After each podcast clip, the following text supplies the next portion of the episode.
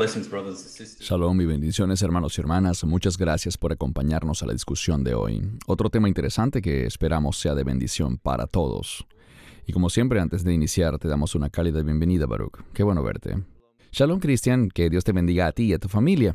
Solo quisiera orar por aquellos que tengan preocupaciones sobre este mundo.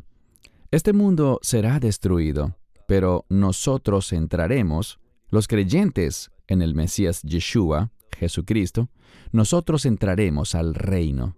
Así que no tenemos que estar tan preocupados por este mundo, porque al final será destruido.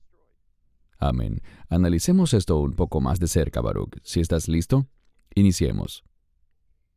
Bien, la razón principal por la que hacemos este video es que muchas personas nos han abordado con preocupaciones, muchos tristemente están llenos de temor, oyendo a muchas personas, ciertos individuos y grupos y medios de comunicación, algunos medios que están realmente empezando a presionar el botón de alarma debido a la sobrepoblación o superpoblación. Analizaremos esto con mucho cuidado desde una perspectiva bíblica, que es lo que realmente importa. Como introducción, la sobrepoblación es el término que se usa cuando el supuesto número de humanos comienza a exceder los recursos disponibles para sustentarlos. Esto puede deberse a un aumento en el número de bebés que nacen y también a que la población vive más tiempo. Los eventos recientes han causado que ciertos grupos como la Organización Mundial de la Salud, el Foro Económico Mundial y las Naciones Unidas den la alarma de que el mundo no puede y no podrá sostener a la población por mucho tiempo. Ciertos grupos también han incrementado su agenda, y eso es lo que es, solo una agenda, bajo el disfraz de cambio climático, y algunos incluso han desarrollado sus propios diez mandamientos blasfemos que se centran en el medio ambiente, de lo cual hablamos en un programa anterior. Empecemos a profundizar en esto, Baruch. Algo oscuro. La gente puede hacer su propia investigación y buscar sus propias referencias. Esta es la página oficial de las Naciones Unidas, el día de los 8 mil millones. El 15 de noviembre del 2022, la población mundial se proyecta que alcance 8 mil millones de personas, un nuevo hito en el desarrollo de la humanidad. Este crecimiento sin precedentes se debe al incremento gradual de la expectativa de vida, a la mejora en la salud pública, nutrición, higiene personal y medicina. Es también el resultado de niveles altos y persistentes de fertilidad en algunos países, y ahora veremos cómo se contradicen a sí mismos un poco. 8 mil millones de personas. Para que ustedes tengan una idea de lo que significan 8 mil millones de personas, este es un estadio muy famoso en los Estados Unidos, en el estado de Michigan, donde caben cerca de 100 mil espectadores. Así que 8 mil millones de personas equivale a 80 mil estadios como este llenos de gente. No entremos en pánico porque vamos a mirar estos datos un poco más en detalle. Paul Elrich, quien recibió un importante premio Nobel, él dijo, él es un individuo que hace parte de esta agenda y dijo que la humanidad no es sostenible, necesitamos otras cinco tierras. Puedes ver el miedo que esta agenda está buscando introducir en el corazón de la gente. Y sigamos analizando este asunto. Ahí lo tienen tanto en inglés como en español, algunos planes élite para reducir la población, Controles de nacimiento, por supuesto. Sabemos que en China en los años 70 y 80 solo se permitía un niño por familia. Algunos países tienen programas de esterilización, por ejemplo en India, y hay una imagen de una noticia publicada por la BBC diciendo, La oscura historia de esterilización en India, una impresionante cifra de 6.2 millones de hombres indios fueron esterilizados en apenas un año, lo cual es 15 veces el número de personas esterilizadas por los nazis. De acuerdo con el diario científico Mara, 2.000 de estos hombres murieron por operaciones mal hechas. Estos son los planes, los planes élite para reducir la población. Ahora, en la parte inferior derecha de la pantalla, Vemos una imagen de la ciudad de Nueva York. Este es el tipo de publicidad que le lanzan a la gente en sus caras. Si no se ve bien, lo leeré para ustedes. La foto es de un bebé muy hermoso, pero el comentario que está debajo de la foto dice, el regalo más amoroso que puedes darle a tu primer hijo es no tener otro. Esto está siendo promovido por la organización Un Planeta, Un Hijo. Obviamente, la eliminación de preciosos bebés es el primer punto de su agenda para reducir la supuesta, y quiero enfatizar que es una supuesta sobrepoblación. La cantidad de abortos reseñada por el Contador Mundial, basada en los más recientes estimados en abortos a nivel mundial, publicados por varias fuentes, incluyendo la Organización Mundial de la Salud, es decir, no lo están ocultando. De acuerdo con la Organización Mundial de la Salud, cada año en el mundo se producen 73 millones de abortos inducidos. Esto corresponde aproximadamente a 200.000 abortos cada día. Fuentes pro vida informan que se han producido más de 1.500 millones de abortos en todo el mundo durante los últimos 50 años. Esta es una tragedia de proporciones jamás vistas bebés inocentes están siendo asesinados en el vientre con la excusa de reducir la población. Un interesante artículo veremos a continuación. El aborto es la causa principal de muerte en el mundo entero por cuarto año consecutivo. Ahora bien, ¿qué nos dice la palabra de Dios? Porque esto es muy perturbador esto siempre golpea un área emocional en mi vida, debido a que este altísimo número de bebés que están siendo asesinados es ah, simplemente inaceptable y trágico. Ahora veamos lo que nos dice la palabra de Dios, específicamente sobre el mundo y la sobrepoblación. Génesis 1:28. Entonces Dios los bendijo, y Dios les dijo, Fructificad y multiplicaos, llenad la tierra y sojuzgadla, y señoread en los peces del mar, en las aves del cielo, y en todas las bestias que se mueven sobre la tierra. Baruch, ¿qué puedes comentar sobre estas láminas que hemos visto? Y también si puedes hablarnos de este primer verso en Génesis, por favor. Bien, iniciemos con el versículo, un gran lugar donde comenzar. La palabra de Dios dice que seamos fructíferos y nos multipliquemos, que tengamos hijos. Los hijos son la herencia del Señor, el fruto del vientre. Mi esposa y yo viajamos mucho por el mundo, y me sorprende la gran cantidad de espacios abiertos que existen. Dios lo dejó muy en claro. Él no verá al hombre destruir a este mundo. En vez de preocuparnos por la sobrepoblación y temas así, lo que debería preocuparnos es lo que realmente es desastroso y está causando problemas increíblemente grandes y me refiero a los pecados de la humanidad. No será el hombre el que hayan demasiados hombres y mujeres en la tierra lo que le pondrá fin a este mundo. Eso no es lo que dice la Escritura. Es mentira lo que dice ese individuo. Puede que se haya ganado un premio Nobel, pero ese premio lo da el hombre, no lo da Dios. Así que debemos tomar en serio lo que dice la palabra de Dios. Sean fructíferos, multiplíquense, tengan hijos. Los hijos son algo genial y simplemente vemos que este es otro ejemplo en el que Dios dice una cosa, pero vemos que el mundo se mueve y la propaganda, que yo califico propaganda satánica, que está siendo difundida en vallas como la que mostraste de Nueva York, en las mentiras de la Organización Mundial de la Salud, también el Foro Económico Mundial, las Naciones Unidas, gente de gran influencia y gente de gran poder como Bill Gates, quienes ven a la población como el peor enemigo que producirá la destrucción del mundo. Ellos nunca te hablan del pecado, pero será el pecado, óyeme bien, el que produzca la destrucción del mundo, porque Dios castigará el pecado. Gracias. Génesis 2.15 entonces el Señor Dios tomó al hombre y lo puso en el jardín del Edén para que lo labrara y lo cuidara.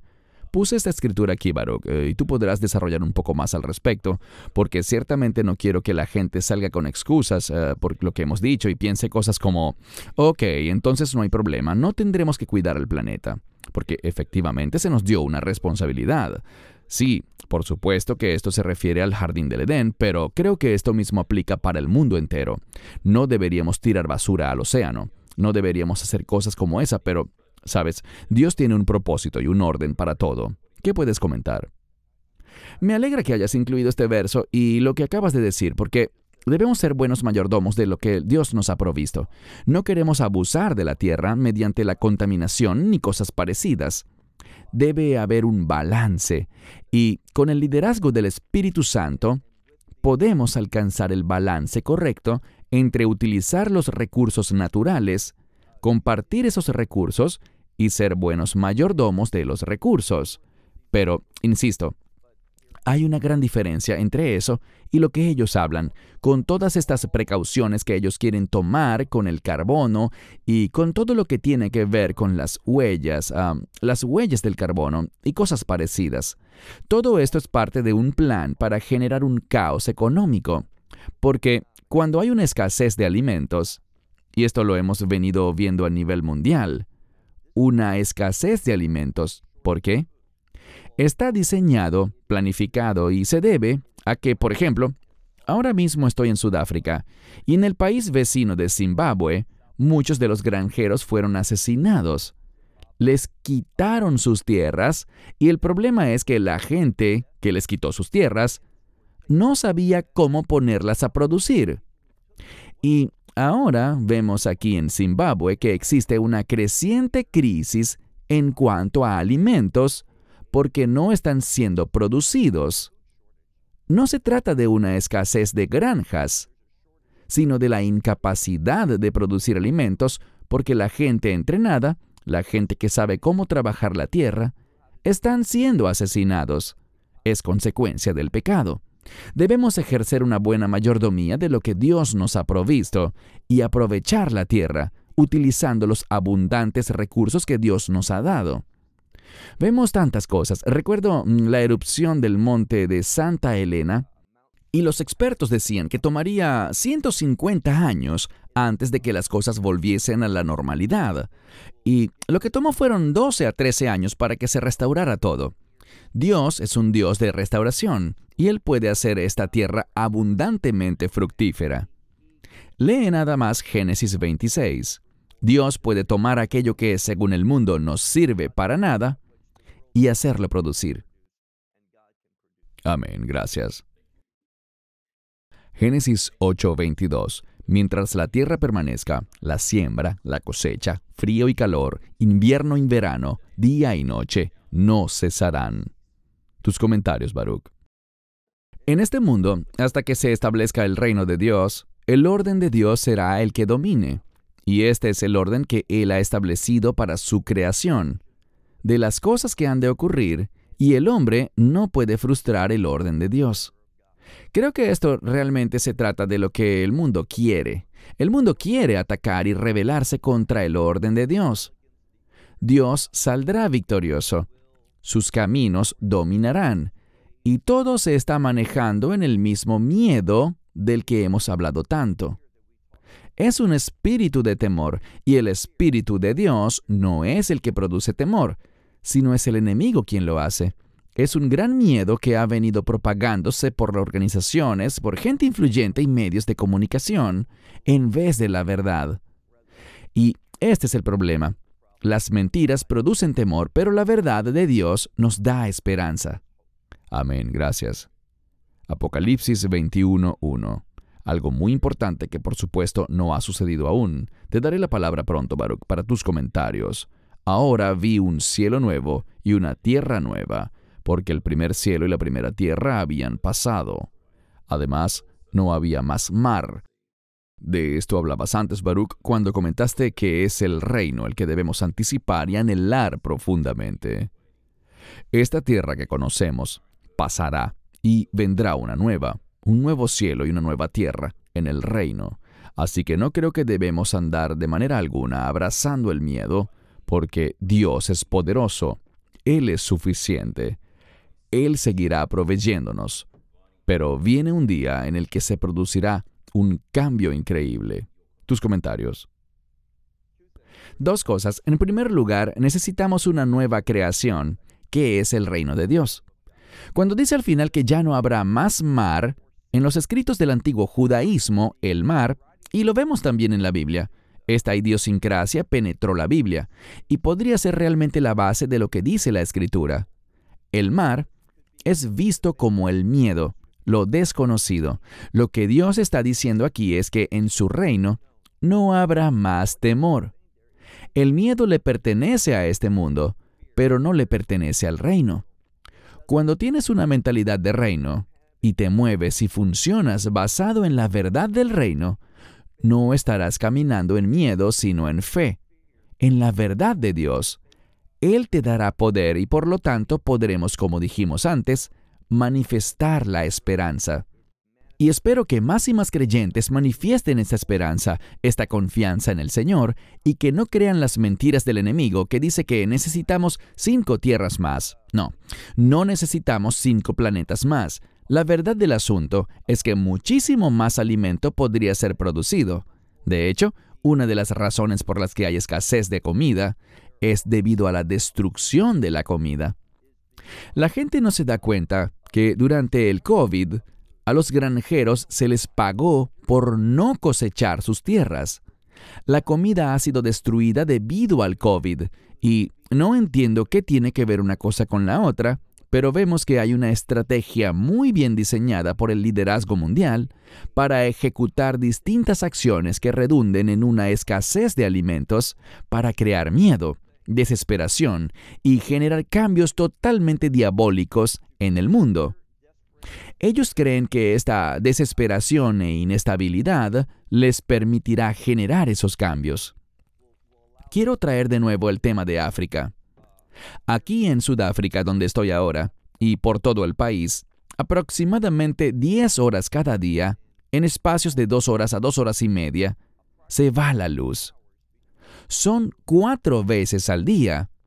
Entonces, son de 8 a 10 horas al día en las que no hay electricidad. Y la gente dirá que eso pasará solo en Sudáfrica, pero acabo de ver el día de ayer que California atravesará una situación similar si no se arreglan sus problemas eléctricos en el corto plazo. Entonces, lo que está ocurriendo en todo el mundo llegará también a tu localidad muy pronto. Así es, y en ese sentido muchos hermanos y hermanas que nos ven por Internet ahora habrán visto algunas de las noticias de las últimas semanas. Y sí, definitivamente hay un plan para generar escasez de alimentos, especialmente en los Estados Unidos. Por ejemplo, el pollo. Una de las mayores granjas de pollo del país fue misteriosamente quemada y millones de pollos murieron, generando a su vez una escasez de huevos.